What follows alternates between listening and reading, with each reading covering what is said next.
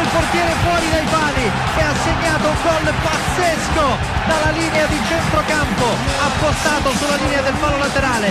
مليار وتسعة وستين مليون يورو، نعم ألف وتسعة وستين مليون يورو. جول!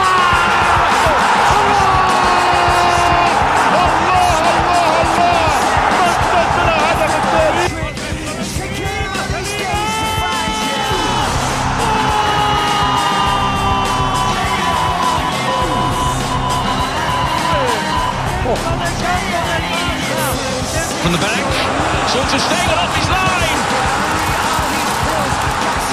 is one of the all-time classic Champions League goals. Back in schedule, let me say, friendly fire off the block and goal! Bentornati a questo nostro appuntamento con la Bodega del Football. Eh, in mia compagnia, Damiano Boccanelli, sempre Pietro. Ciao Pietro, buonasera, come stai? Ciao Damiano, buonasera a te, tutto bene, dai.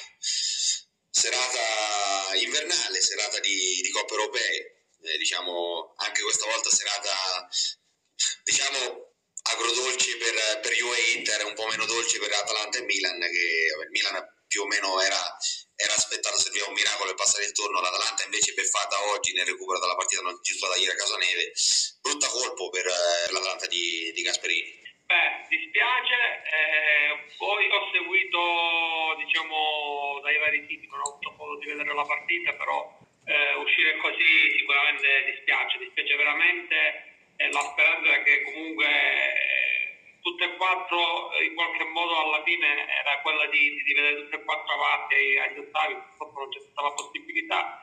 Per quanto riguarda il Milan eh, posso soltanto dire da tifoso che al di là del rimpianto della partita dell'andata con l'Atletico, credo che si è fatto il massimo per l'organico che si aveva a disposizione, credo che alla fine non ci sia più nessun rimpianto e che questa Champions possa essere solo da, da, da, da crescita, per, possa servire da crescita per, per, la, per il Milan.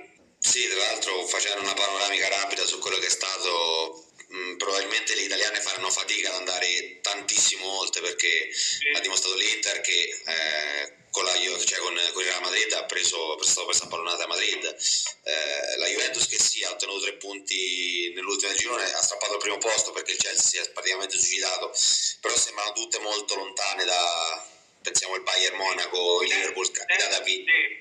Sono d'accordissimo con te, anche perché comunque la Juventus nel uno scontro diretto contro i campioni d'Europa in carica a Stamford Bridge, al di là della partita dell'andata vinta, non dominando, eh, ma vinta con diciamo l'episodio, eh, non penso ci siano grosse possibilità. L'Inter perde contro sicuramente il Real Madrid non più forte, non il Real Madrid più forte degli ultimi anni, per cui non lo so che prospettive possono esserci. Io non voglio fare il funerale a nessuno, perché di te non voglio occupare nessuno, però vedremo, vedremo poi i sorteggi. Eh, però ovviamente noi siamo qui a parlare di, di calcio di ieri e di oggi, come al solito. Eh, è un altro assist quello per la scaletta di oggi, che ci nasce praticamente da, dal calcio attuale, dalle vicende che sono capitate qualche settimana fa. Magari introducila tu Pietro, visto che la scaletta è stata preparata interamente da te questa settimana. Sì, settimana scorsa abbiamo parlato della vicenda del Mus Valente, e diciamo l'ennesimo, se vogliamo dire scandalo, l'ennesimo caso diciamo triste del, del nostro calcio, no?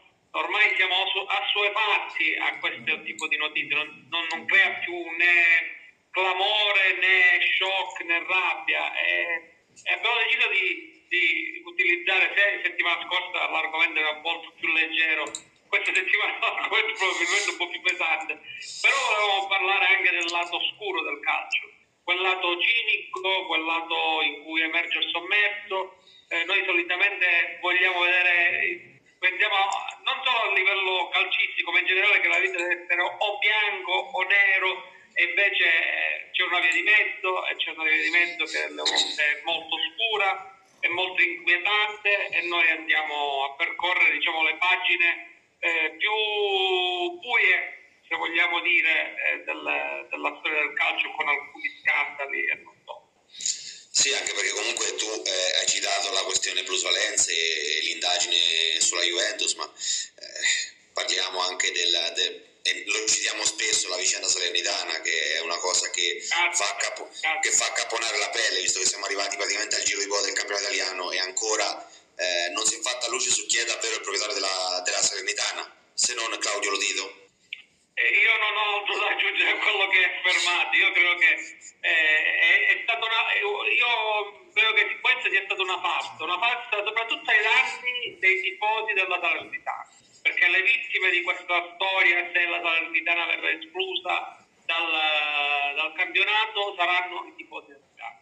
Eh, e devo dire che la cosa è stata, secondo me, se vogliamo essere un, una nazione top a livello calcistico, è stata gestita in maniera molto molto di bassissimo rilievo. Si poteva risolvere, si poteva risolvere molto prima dell'inizio del campionato, invece così non è stato. Anche perché si potrebbe, non dico verificare, ma non manca molto, visto quello che sta facendo il Bari in Serie C, in un possibile bis di questo episodio, visto che il Bari appartiene a De Laurentiis, magari si potrebbe porre un freno prima che si arrivi a tanto, ma considerato il, gli affari italiani, mettiamolo tra virgolette affari, non si risolverà sicuramente. Anche la vostra Salernitana, io dubito che si possa risolvere in maniera trasparente. Io credo che se le cose rimangono, lo stato di cose è questo, alla fine si va verso l'esclusione da parte del campionato, da parte de- de- della Salernitana, anche del campionato giocato dalla Salernitana, un campionato veramente di bassissimo rilievo, e dispiace perché secondo me non è stato fatto nulla per cercare di fare una squadra per centrare la salvezza. E questo stato di cose ti fa capire, i risultati sul campo ti fanno capire che ti va verso quella via. Per quanto riguarda il Bari, io mi auguro di no, perché un'altra piazza importante del nostro calcio che non merita la Serie C, ma che merita piazze, ben, campionati ben più grandi, perché Bari è una, una grande del sud, e mi auguro che si possa trovare una soluzione. Però credo che Eh, tutto questo poi alla fine si riconduce a norme che devono essere più chiare, a norme che devono essere più restringenti e a sanzioni che devono essere molto più pesanti, cosa che oggi non, non, non vediamo, perché qui vediamo più o meno sempre gli stessi mercanti che giostrano, si cambiano le squadre, acquistano le squadre, hanno due squadre, e poi alla fine ci troviamo in questo fatto di cose dove a pagare sono... è la storia di un club e soprattutto i suoi tifosi.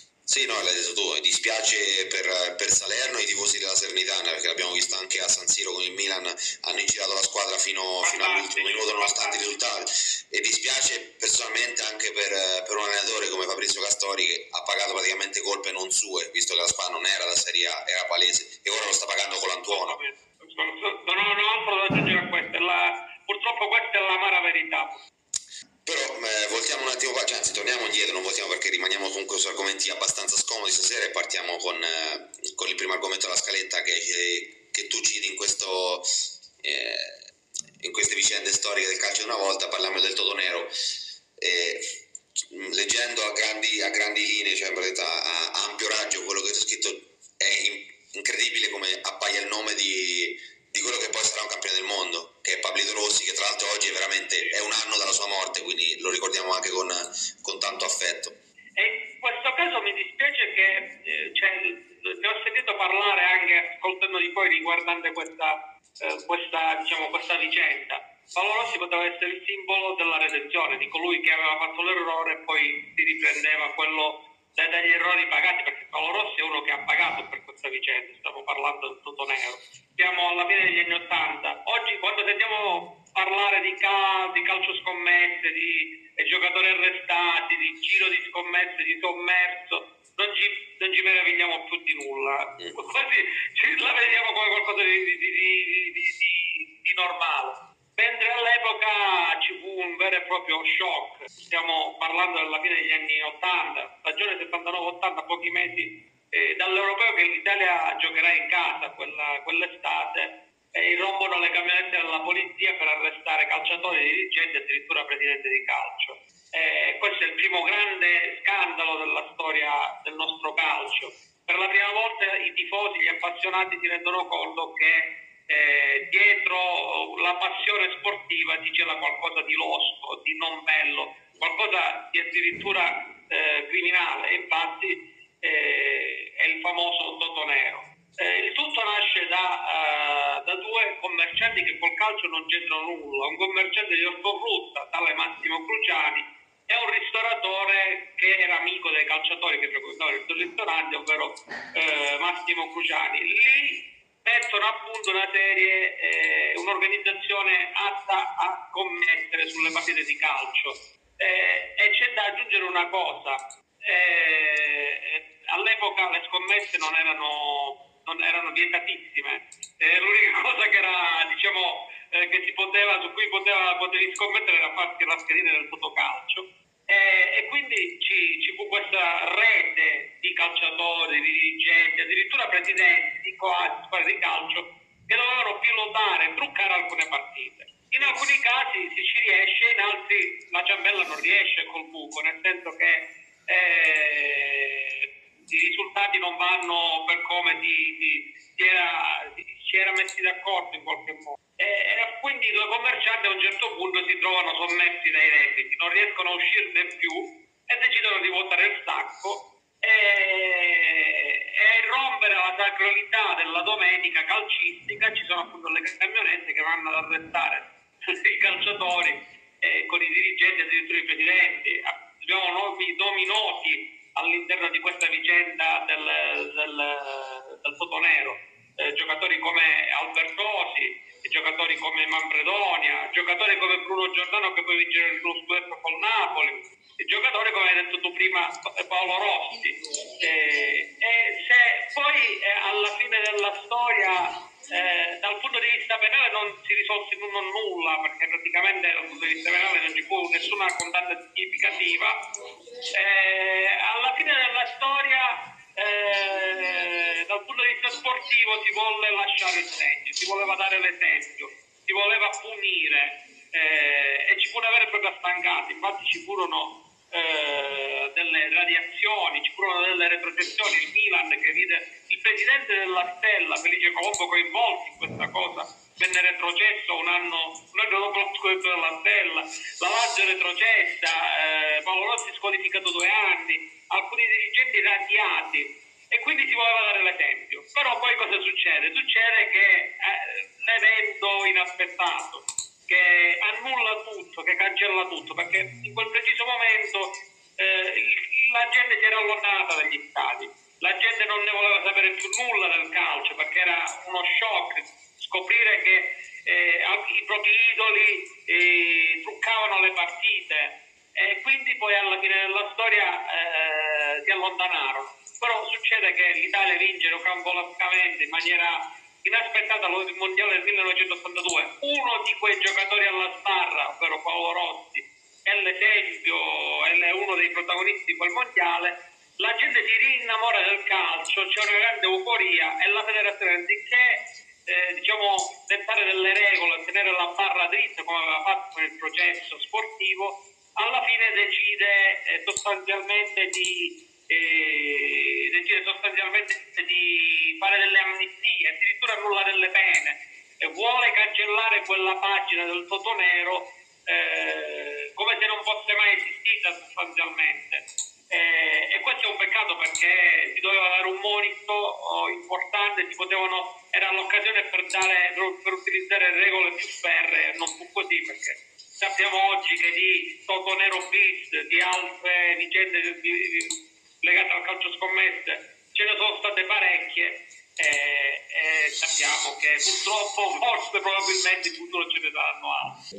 Beh, anche perché al di là di, questa, di questo racconto storico che hai fatto tu, approfondito su quello che stava il Totonero eh, e della storia di redenzione di Paolo Rossi, che alla fine ci porterà sul tetto del mondo con la nazionale italiana, non, non è cambiato granché molto ai no. tempi moderni, perché pensiamo a, alla storia di anche tan- un altro campione del mondo che è stato ai tempi, che è caduto in questo una sorta inganno di, delle scommesse, che è Gianluigi Buffon, anche lui indagato per presunte scommesse tramite tabaccherie, o calciatori come Masiello, eh, la storia di Farina, ex giocatore del Gubbio, che denunciò una possibile combin, è stato infatti anche premiato poi dalla FIFA. Quindi le cose non sono poi di molto cambiate nel corso degli anni, quindi c'è poco da fare, purtroppo. Eh, io provo, ho provato a ragionare da, da persona, dicevo, da uomo della strada, no? Prendono così tanti soldi, no? prendono una marea di, di denaro. Non capisco perché continuare a ostinarsi a prendere di più, cioè questa è qualcosa che comunque forse può scombinare nella ludopatia probabilmente, o non lo so, o nella, nella, nella, nell'avidità, non lo so, perché ti, ti, ti fai questa domanda, cioè sei ricco, sei famoso, eh, giochi a calcio, anche se sei un giocatore, se prendi cospicue somme di denaro, perché rovinarti a questo rischio? È incredibile questa cosa. Sì, spostandosi un po' più ad ampio raggio, la scaletta prosegue con, anche qui torniamo di nuovo, sì, parliamo di, di FIFA Gate, andiamo al maggio duemilaquindici, eh, funzionari UEFA indagati, eh, riciclaggio di denaro, frode, e comunque possiamo fare anche questo parallelo con quello che è il mondiale in Qatar, perché giocheremo il mondiale d'inverno e andiamo in Qatar per quale motivo? Se non per, ovviamente, perché c'è di nuovo un giro di denaro abbastanza, abbastanza, po- almeno poco pulito, diciamo. Poco pulito. Eh, ci sono dei documentari interessanti sulle varie piattaforme, ho visto qualcosa ultimamente su Discovery Plus su questa storia. Ovviamente il duemilaquindici è la fine dell'impero di Sepp Blatter, la fine della FIFA immaginata da Sepp Blatter come un organismo, come una multinazionale.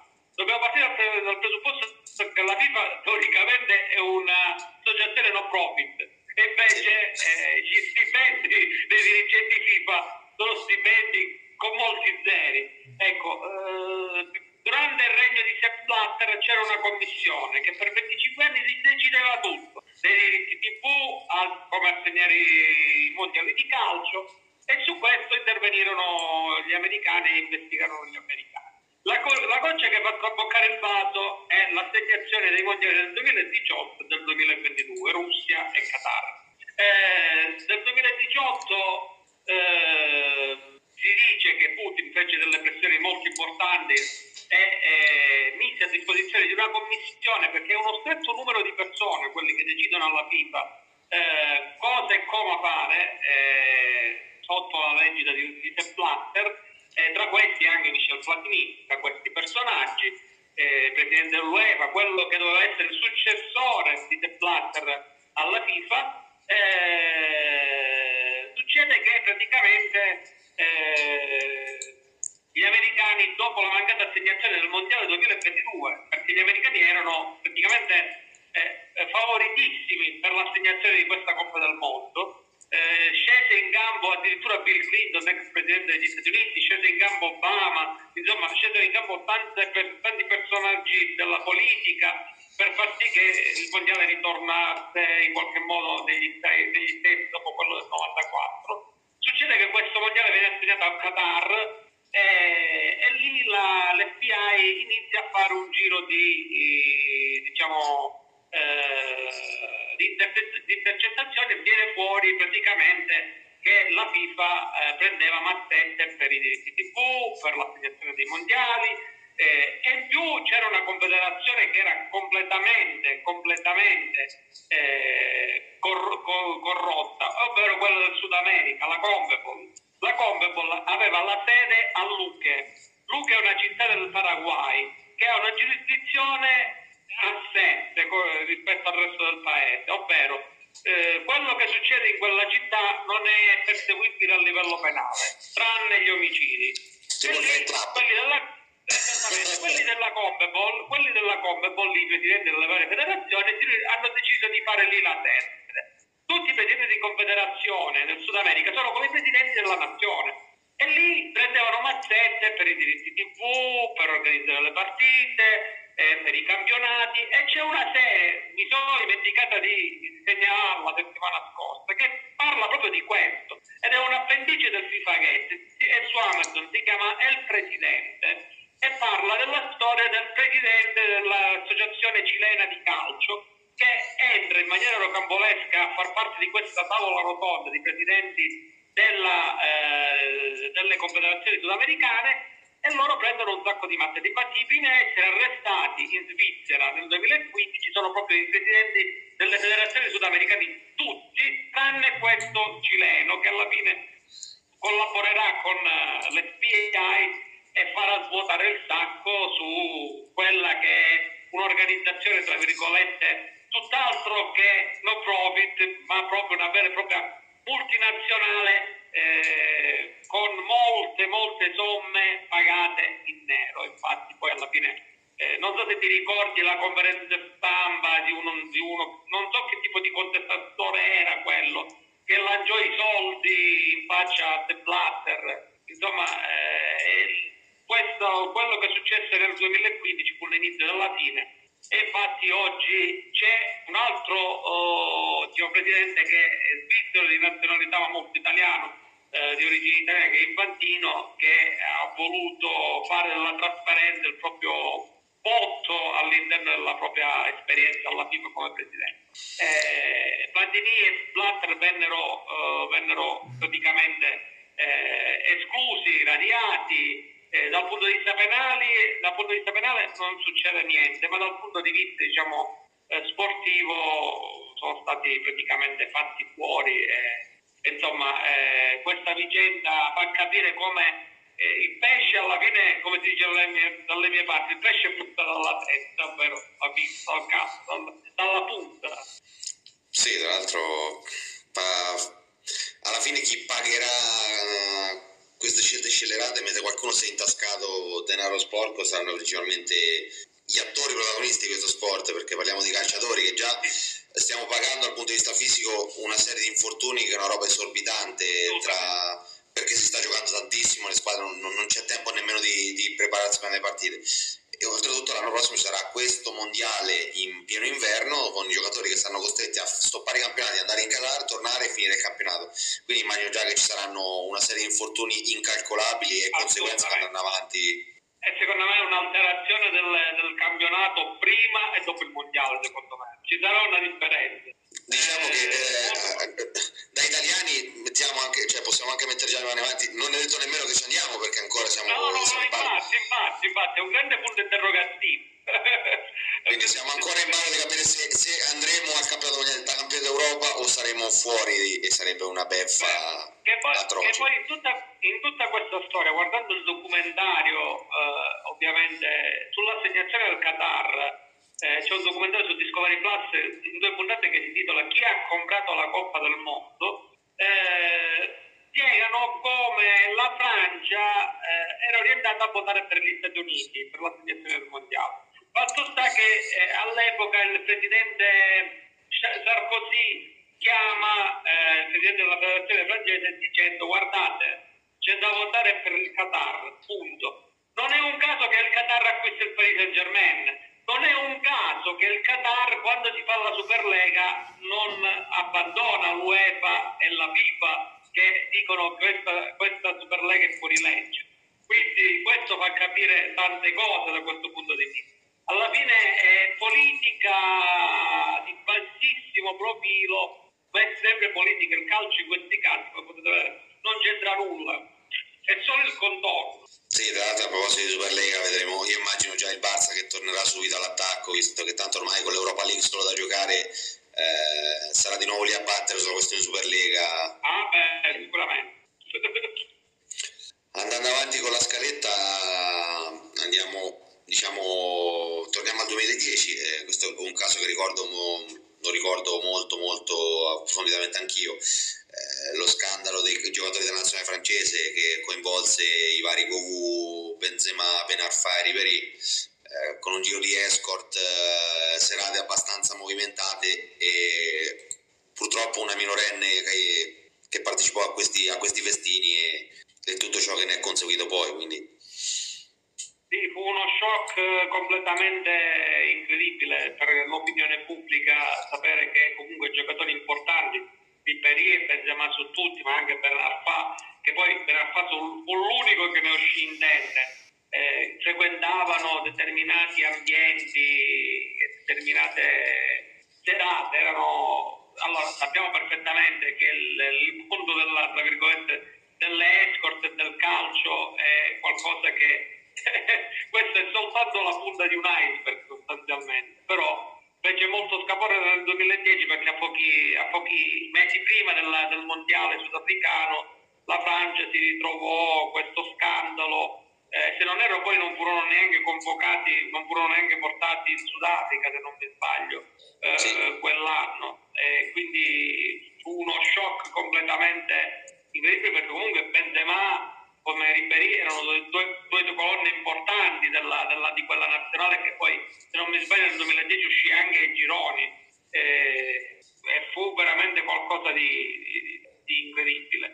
E questo fa capire come, eh, come l'uomo è debole, eh, come de- determinate debolezze alla fine le paghi, e soprattutto se sei un personaggio pubblico come le, le, le, uno dei titolari della nazionale, della nazionale più importante del mondo, di uno dei club più importanti del mondo. Anche se poi mi ricordo il, il Real Madrid non prese nessuna, sia il Real Madrid che il Bari Monaco non presero nessuna iniziativa riguardante, riguardante eh, Benzema e Ribery. Tornarono nei loro club normalmente a giocare, però è una pagina, è una pagina triste. Eh, la controversia vive anche, non solo poi calciatori, ma anche politici dell'establishment francese, frequentare questi luoghi dove c'erano anche ragazzi minorenni.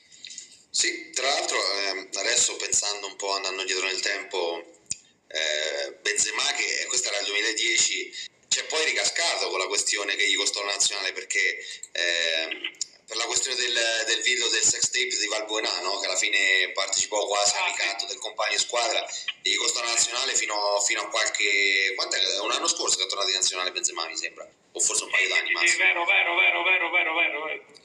Quindi capire che, che Benzema nel duemiladiciotto, diciamo che Benzema è stato uno sempre abbastanza avvezzo a essere piede dello scandalo, diciamo tanto forte come attaccante quanto poco intelligente dal punto di vista extracalcistico, il buon Karim. Sì, verissimo, verissimo. Eh, da una pagina che conosciamo, e almeno conosciamo molto bene, un'altra che conosciamo forse ancora meglio perché ci riguarda da vicino, e anche questo eh, ai tempi, eh, un po' come ripercorrendo con la carrozza del Totonero, uno scandalo che colpisce la nostra nazione e che poi culmina con il successo del mondiale duemilasei, vinto poi in finale contro la Francia di Jesús Zidane. Sì, verissimo. Questo, quando, quando siamo accerchiati noi diamo il meglio, il meglio, il massimo. Questo, questo, questo è il comune denominatore tra l'ottantadue e il duemilasei.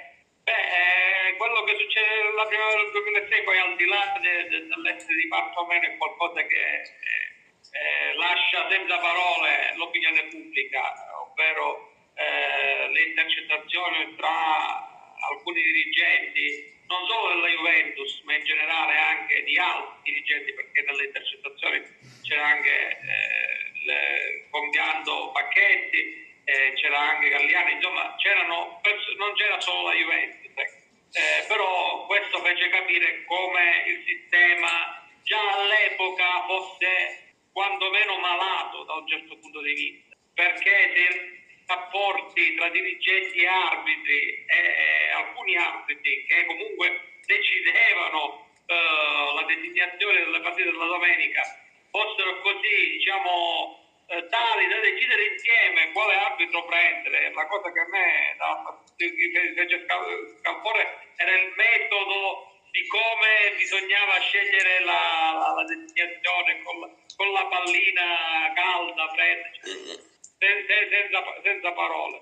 Poi lo, lo, quello che succede nello spogliatoio della Regina con Moggi che si chiude dentro con l'arbitro è una pagina, è una pagina triste. Fu una pagina veramente triste che vide la Juventus ovviamente colpita in maniera pesante, viste le intercettazioni, anche se oggi possiamo dire che dal punto di vista penale non abbiamo visto grosse condanne. Dal punto di vista sportivo le condanne furono molto molto pesanti, perché la Juve andò in B con diciassette diciotto punti di, eh, se non mi sbaglio, di, di penalità. Eh, la, la, la, la, la Regina rimase in Serie A ma con molti punti di penalizzazione, così come il Milan.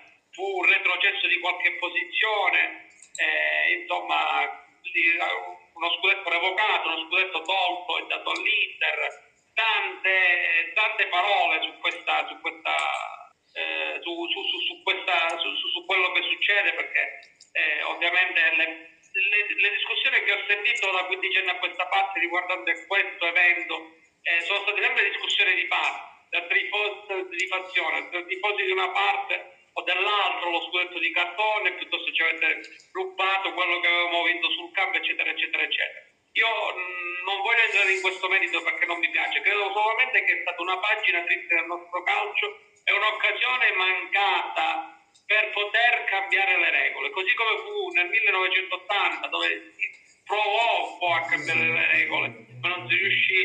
Anche nel duemilasei io sono dell'idea che il sistema calcio in Italia sia un sistema decrepito, sia un sistema superato, sia un sistema obsoleto, un sistema indietro negli anni, al di là del discorso che noi nelle coppe europee ormai non siamo competitivi, eccetera, eccetera, sì, però abbiamo vinto l'Europeo, eccetera, eccetera. Però come sistema, come infrastrutture, come organizzazione, eh, di, rispetto a quindici anni fa non penso che siamo andati molto avanti. Non so tu come la vedi.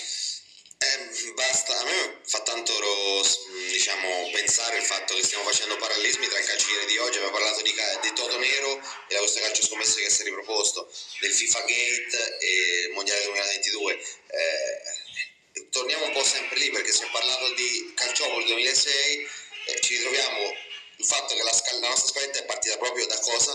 Dalle intercettazioni fatte contro, nei confronti di gente della Juve, tra i vari Cherubini, Paradici, esatto. E quindi siamo ancora a punto a capo, nel senso telefonate che alla fine ti portano a, a dover fare delle indagini, perché in questo momento sembra che non si trovi una carta che, che dove ci sia, ci sia eh, il, il passaggio di Ronaldo allo, allo United, mancano alcune carte, alcuni documenti, e anche questo... E anche questo tramite, nato tramite intercettazione, quindi sì, stiamo parlando duemilasei, siamo nel duemilaventuno, sono passati così tanti anni e ancora non abbiamo imparato la lezione, visto che siamo di nuovo punti a capo. Però sappiamo già che comunque andranno avanti le indagini e non cambierà granché, perché si pagherà col penale, ci sarà una multa, finirà lì all'acqua di rose come sempre, un po' come è capitato tra l'altro poco tempo fa, sempre con la Juventus, non perché veramente vogliamo parlare della Juventus, ma con il caso Suarez, perché si fa... Eh, si trucca un esame per una cittadinanza italiana per parenti avi lontanissimi e poi alla fine quando ti scoprono con le mani in pasta dicono no no no non, noi non c'entriamo niente, capito? È un po', è un po' folle come situazione, è assurda, è assurda questa storia. Io credo che purtroppo io sono dell'idea che un sistema sano è un sistema vincente, eh, vuole dirlo se andiamo a guardare altrove, soprattutto in Inghilterra vediamo un sistema che è sano, che è una macchina da soldi, è un sistema che eh, ha un appeal mondiale di proporzioni incredibili, e guardiamo il nostro sistema calcio dove siamo incapaci di costruirci degli stati moderni, dove siamo incapaci eh, di poter trovare un metodo per poter attrarre eh, denari. Sono arrivati gli investitori stranieri, ma non sono arrivati quelli che hanno messo soldi abbastanza, tra virgolette, pesanti per poter rendere competitive le squadre o per poter migliorare la Lega.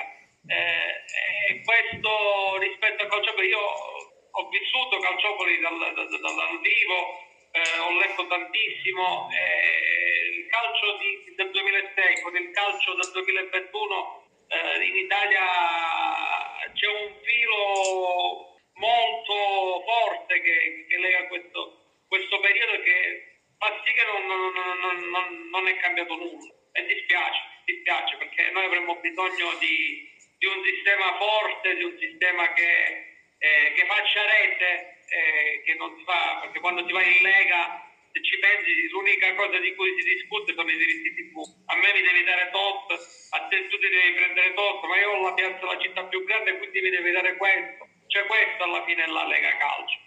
E dispiace sinceramente perché vorremmo vedere eh, la Serie A a livelli molto molto più alti, eh, oggi non, non ci siamo proprio. No, non ci siamo e non ci saremo nemmeno, perché finché no. con, continua ad ampliarsi questo, questa forbice tra noi. Tu hai citato l'Inghilterra, ma la Germania è ugualmente tre, quattro, cinque passi avanti a noi. Quindi... Um, andando avanti... Eh, Torniamo di nuovo a uno scandalo abbastanza importante, stavolta eh, andiamo nel campionato inglese e eh, andiamo a scomodare eh, uno dei giocatori simbolo, anche non solo del campionato inglese ma in generale, perché eh, parliamo di John Terry e eh, lo scandalo, che bella associazione che nasce prima di quello che è poi stato l'affare degli ultimi tempi tra, tra Wanda Nara e Icardi, o tornando anche un pochino prima, tra Wanda Nara, Icardi e Maxi Lopez. Vero, vero, prima di, questo, di questa telenovela, perché quella sembra veramente una telenovela stile Beautiful, eh, c'è questa storia tra due amici per la pelle, erano due grandi amici. Lui è come, un grande come Icardi e Maxi Lopez. Esatto. Esatto, ancora di più, ancora di sì. più, eh, giocavano nella stessa squadra sostanzialmente. Eh, stiamo parlando di John Terry e Wayne Bridge. Eh, nel duemiladieci l'Oltrematica praticamente scoppia questo scandalo eh, rivelato dai tabloid inglesi. Eh, praticamente John Terry, sposato, eh, tradisce la moglie con una giovane ragazza che si chiama Vanessa Perroncelli, la quale modella, ma soprattutto modella di lingerie, bellissima donna, ma soprattutto fidanzata di uno dei migliori amici di John Terry, ovvero Wayne Bridge. I due uomini, oltre a essere appunto compagni di squadra nel Chelsea, erano veramente amici per la pelle. E inoltre le, le, due, ragazze, le due signore, tra virgolette, eh, si frequentavano tra di loro, quindi eh, c'era un rapporto in una certa maniera.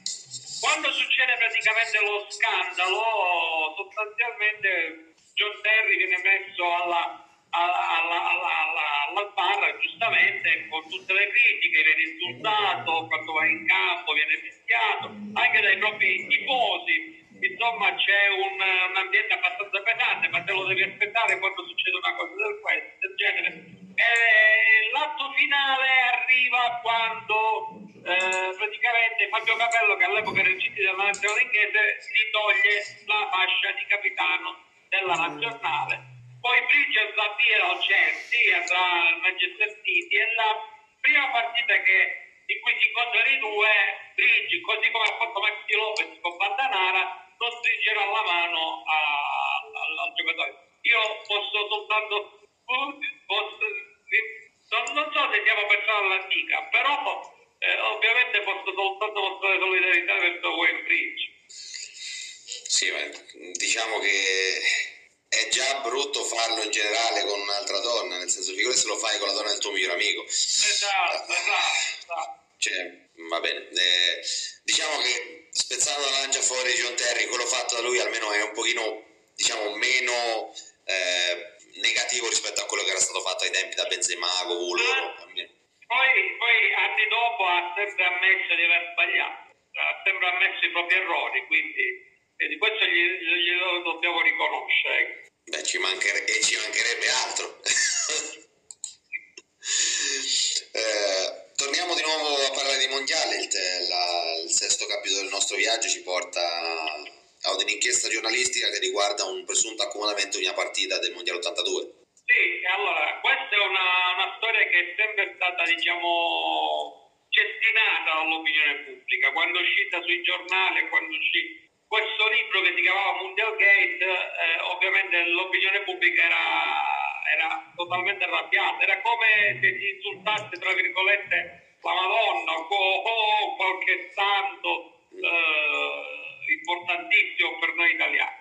È un'inchiesta giornalistica sull'accomodamento tra Italia e Camerun del mondiale del millenovecentottantadue, che era praticamente la terza partita del girone, quella che doveva decretare se l'Italia fosse uscita o meno. Nelle due prime due partite l'Italia giocò malissimo, eh, però riuscì a strappare due pareggi, e, eh, però eh, tutto si può dire che col senno di poi di questa storia, tranne che mancassero le prove. È il giornalista che parla di questa storia di giocatori camerunesi che vengono corrotti per, diciamo, tra virgolette, regalare all'Italia un punto che valeva la qualificazione al mondiale, eh, è Oliviero Bea, compianto giornalista, non uno qualunque, una penna importante non solo di sport ma a livello generale, eh, dal punto di vista della scrittura in Italia. E eh, nel millenovecentottantaquattro insieme a Roberto Piede scrive questo libro che si chiama Mondialgate, nel quale in cui affermavano, tramite varie testimonianze di giocatori e dirigenti della nazionale africana, di aver praticamente percepito del denaro dall'Italia per ottenere appunto quel punto che permettesse all'Italia di passare. Infatti la partita non fu una partita bellissima, eh, fu una partita giocata, diciamo, un po' alla, alla, alla, alla, proprio io la, la dedula da me, al Totonero praticamente, E i momenti, diciamo, più esaltanti avvennero nel giro di un minuto, quando l'Italia aveva in vantaggio con Graziani e quando il Camerun un minuto dopo la raggiunge, dopodiché altri passaggi per un'altra mezz'oretta e finisce la partita e l'Italia va a vincere poi con la Coppa del Mondo. Poi uscirono questi articoli che furono, misero in virgolette in croce all'Unione Europea, però ascoltando testimonianze dell'epoca, i giornalisti dell'epoca, molti dicono col tempo di poi probabilmente qualcosa di vero c'era in questo sport. È chiaro che poi non si vuole togliere il demerito di quel mondiale vinto meritatamente, soprattutto uh, dal, dal, dagli ottavi, dal girone degli ottavi, non so perché. C'era, c'era un girone con Brasile e Argentina successivamente, dove l'Italia era spacciata e vinse meritatamente. Però fatto sta che c'è, eh, diciamo tra virgolette, questa storia di luce e ombre con il Camerun, che dal punto di vista, diciamo, giudiziario alla fine non si tradusse in una vera e propria indagine, quindi ci sono delle prove, ci sono delle testimonianze e tutto rimane lì.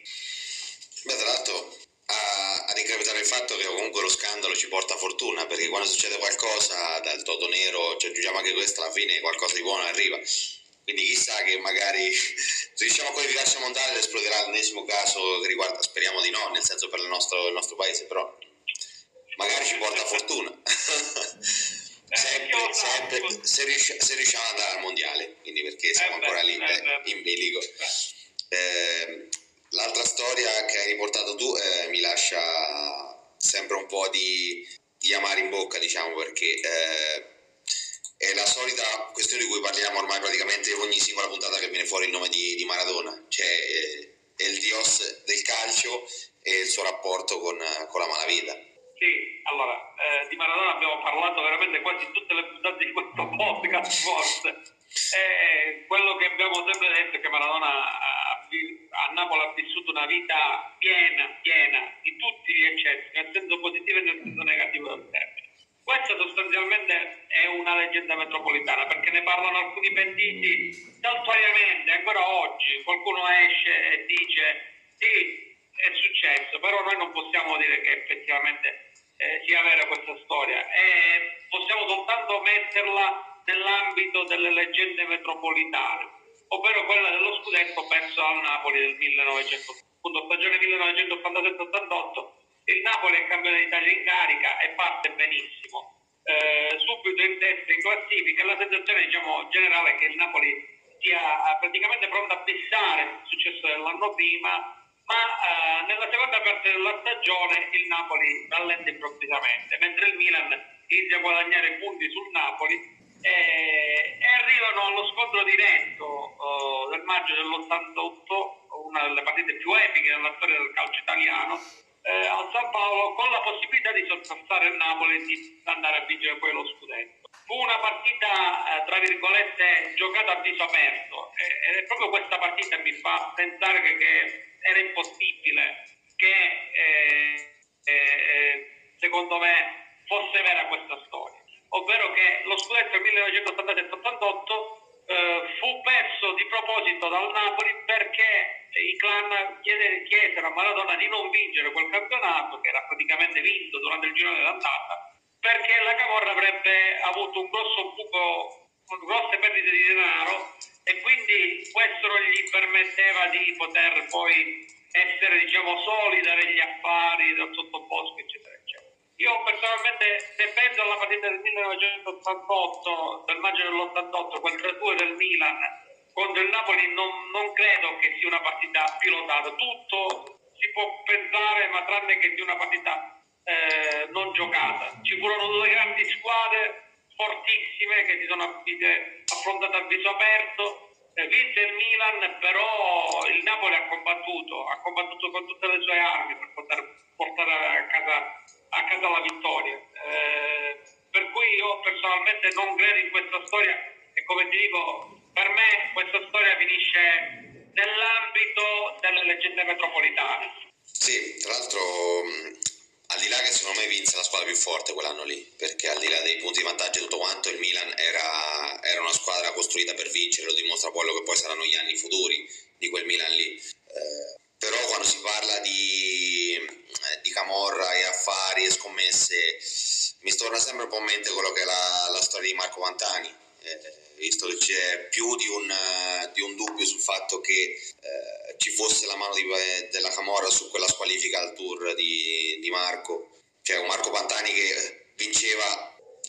Eh, sono d'accordo con te e vorrei aggiungere anche un'altra storia di tutte queste, in questi scandali italiani, che è anche una, una storia che finalmente vede la, in qualche modo eh, la giustizia, tra virgolette, eh, fare il suo corso, ovvero la storia di Donato Bergamini, commentare che a Cosenza si è lottato anni e anni e anni per far sì che la verità emerse, ovvero che Donato Bergamini venne ucciso, che finalmente trova il suo corso, e speriamo che la giustizia, anche se troppo a distanza di anni, possa, possa in qualche modo trovare pace. Sì, tra l'altro mi è tornato in mente perché ne aveva parlato, se non sbaglio, forse due o tre anni fa aveva riaperto l'argomento le Iene, con un servizio approfondimento sulla storia. La pista, insomma, ne hanno parlato in tanti. Invece, non so, assunte qualcuno che per, per, per farlo uccidere, perché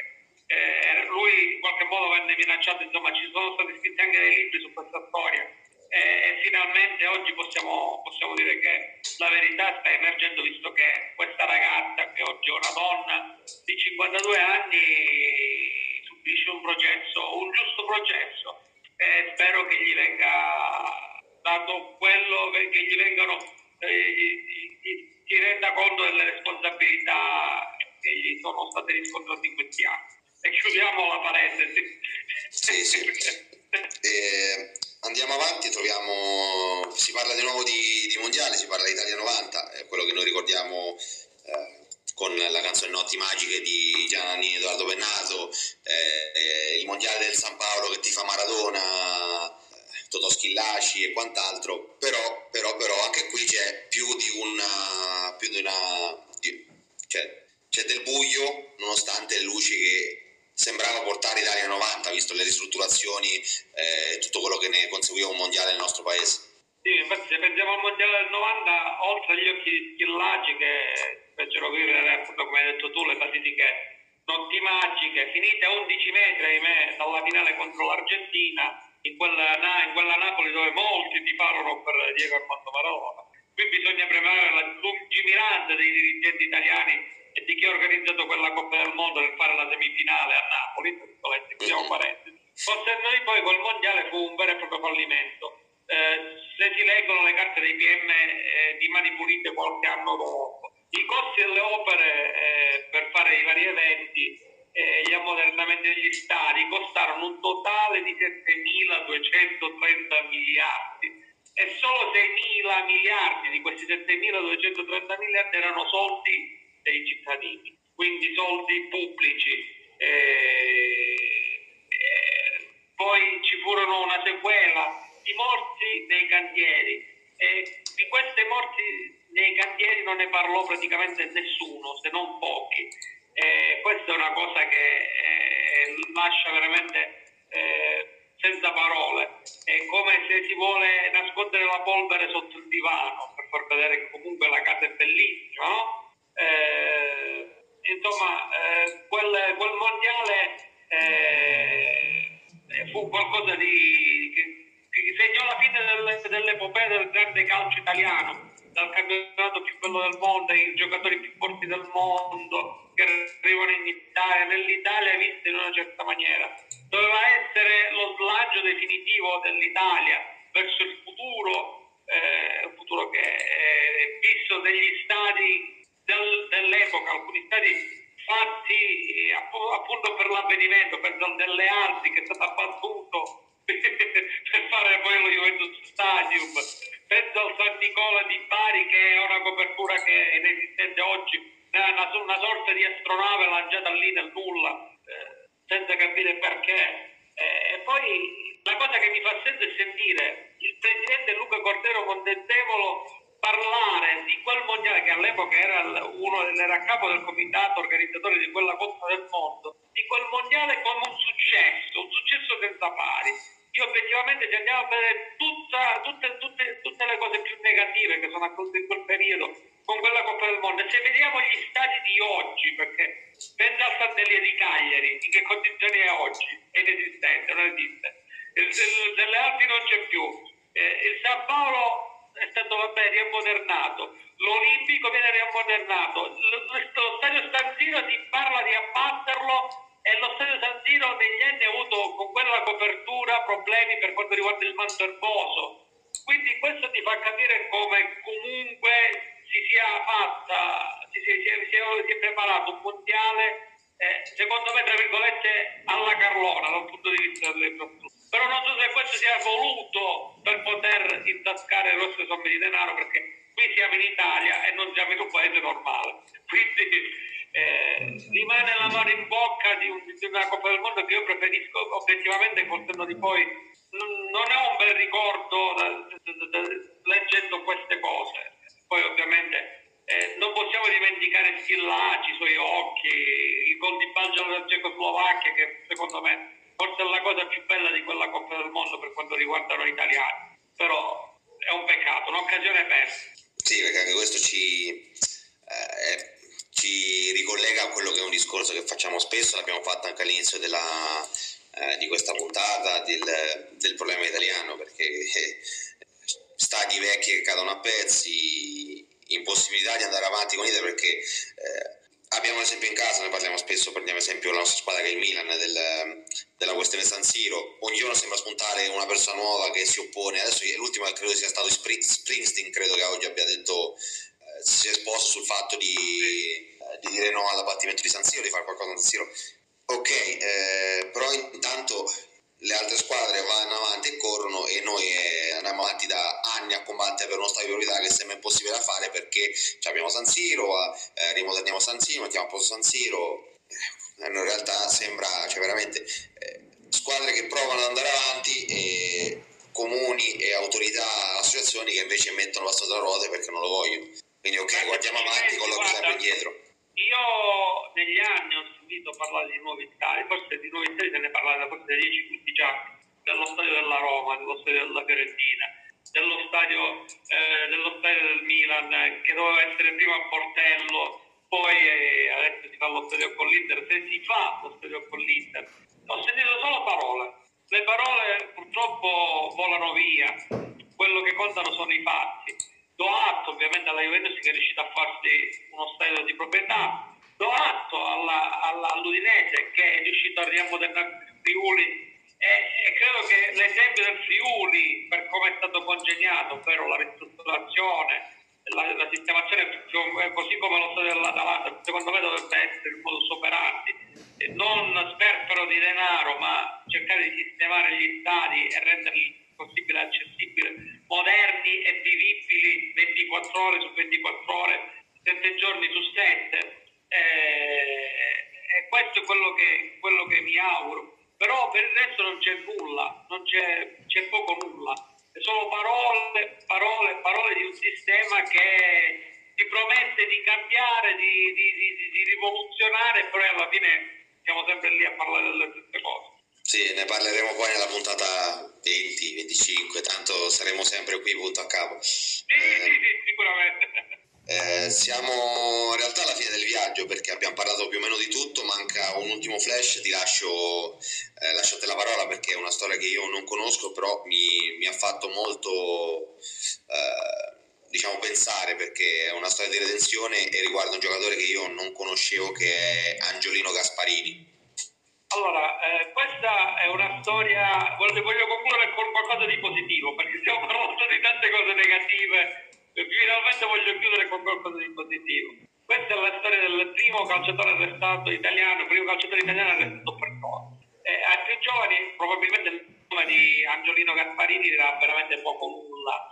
Eh, non si tratta però soltanto di un signore dall'appellativo abbastanza, tra virgolette, bizzarro, ma pensi un ottimo stopper difensivo che negli anni settanta ottanta si è costruito una carriera dignitosa tra Serie A e Serie B. Dopo cinque anni di Brescia, nel millenovecentosettantaquattro Gasparini va a giocare nella Verona e ci resterà un'altra stagione, perché fa un campionato straordinario, dove divenne protagonista, porta la Verona alla promozione e viene acquistato dall'Inter. All'Inter eh, eh, per lui l'Inter rappresenta una possibile svolta.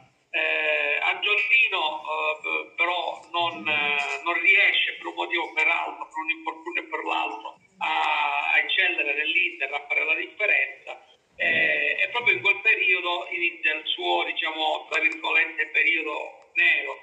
Eh, però eh, arriva, eh, viene ceduto all'Ascoli, e all'Ascoli diventa uno dei trascinatori, diventa uno dei simboli. Eh, fino al millenovecentottantuno, fino a luglio del millenovecentottantuno, quando Giuliano Gasparini praticamente viene arrestato per ritiro, quando è per ritiro con l'Ascoli a Colle San Marco, eh, un'auto della polizia se lo prende e se lo porta via. Viene fermato per detenzione di stupefacenti. Eh, tutti sono molto scioccati e alla fine lui praticamente spiega che aveva eh, acquistato la cocaina per lenire, inizialmente dice, per lenire alcuni dolori. Però alla fine ammise che eh, dal periodo in cui era in difficoltà l'Inter iniziava ad assumere cocaina in maniera abbastanza importante ed entrò praticamente in questo vortice da cui, da cui non riuscì ad uscirne, fin quando dopo questo arresto lui va in comunità, eh, ne esce fuori, perché in questo caso hai due possibilità quando sei su, beh, sei tossicodipendente. O entri in questo vortice negativo fino alla fine che ti trascina proprio a, a, alla fine della tua vita, o ne esci in maniera eh, o ne esci, o ne esci in maniera redente, nel senso che ne esci fuori eh, e ne, ne vivi una vera e propria redenzione. Lui eh, frequenta questa comunità di recupero di tossicodipendenti, eh, cambia, gli cambia completamente la vita. Eh, sostanzialmente da eh, giocatore, da star, perché lui comunque era un, un ragazzo abbastanza prestante, un, un calciatore, non è come i calciatori di oggi, sotto i riflettori di oggi. Immagino una cosa della storia del genere nei giorni d'oggi, lascio, vi lascio solo immaginare. Però lui riesce a uscirne fuori grazie a quello che vive in comunità, mette da parte la sua carriera da calciatore e decide di creare una propria comunità e di creare più comunità in tutta Italia eh, per aiutare tanti ragazzi, tanti giovani, tante persone eh, che sono oh, purtroppo non riescono a uscirne da, dalla tossicodipendenza. Eh, eh, se non mi sbaglio qualche anno fa eh, fu anche premiato da Mattarella per l'impegno svolto. Oggi Gasparini ha quasi settanta anni e continua ancora la sua opera di recupero di tanti ragazzi, di tutte le sue comunità, da nord a sud. Si è parlato tanto di San, Pratign- di San Patrignano, di Buccioli, che ha fatto un lavoro straordinario. Io penso che eh, bisognerebbe conoscere la storia di quest'uomo per capire anche eh, come funzionano le comunità di recupero e come una persona può cambiare eh, nonostante questo male della tossicodipendenza che può affliggerti, eh, da cui è veramente difficile uscirne quando ci sei dentro. Sì, è una bella storia per concludere quella che è stata è stato questo viaggio, diciamo, nel, nel buio del mondo del calcio, nel buio del mondo del pallone. Un po' di luce. Sì, un po' di luce, un po' di luce è arrivata. Eh, siamo ormai alla fine del viaggio, eh, non so se avremo tempo di registrare un'altra puntata prima del, del Natale, visto che siamo ormai a... Eh beh, non lo sappiamo, chi lo sa. Nel caso... Io comunque l'assist, l'assist te lo faccio a prescindere. Vediamo se riusciamo a registrare un'ultima puntata prima del Natale, magari ce la facciamo ancora, visto che abbiamo ancora una settimana davanti. Un pa- no, un paio di settimane, manca, sono le dieci, va bene, sì, ce la, fa- ce la possiamo fare. E ne, ne approfitto. Sì, sì, eh, magari ne approfitto, al di là di ringraziarti della scaletta bella, ampia e completa come al solito, Pietro. È stato un bel viaggio, un bel racconto. Eh, ne approfitto per, per quello che abbiamo parlato prima di, di Maradona, di nuovo.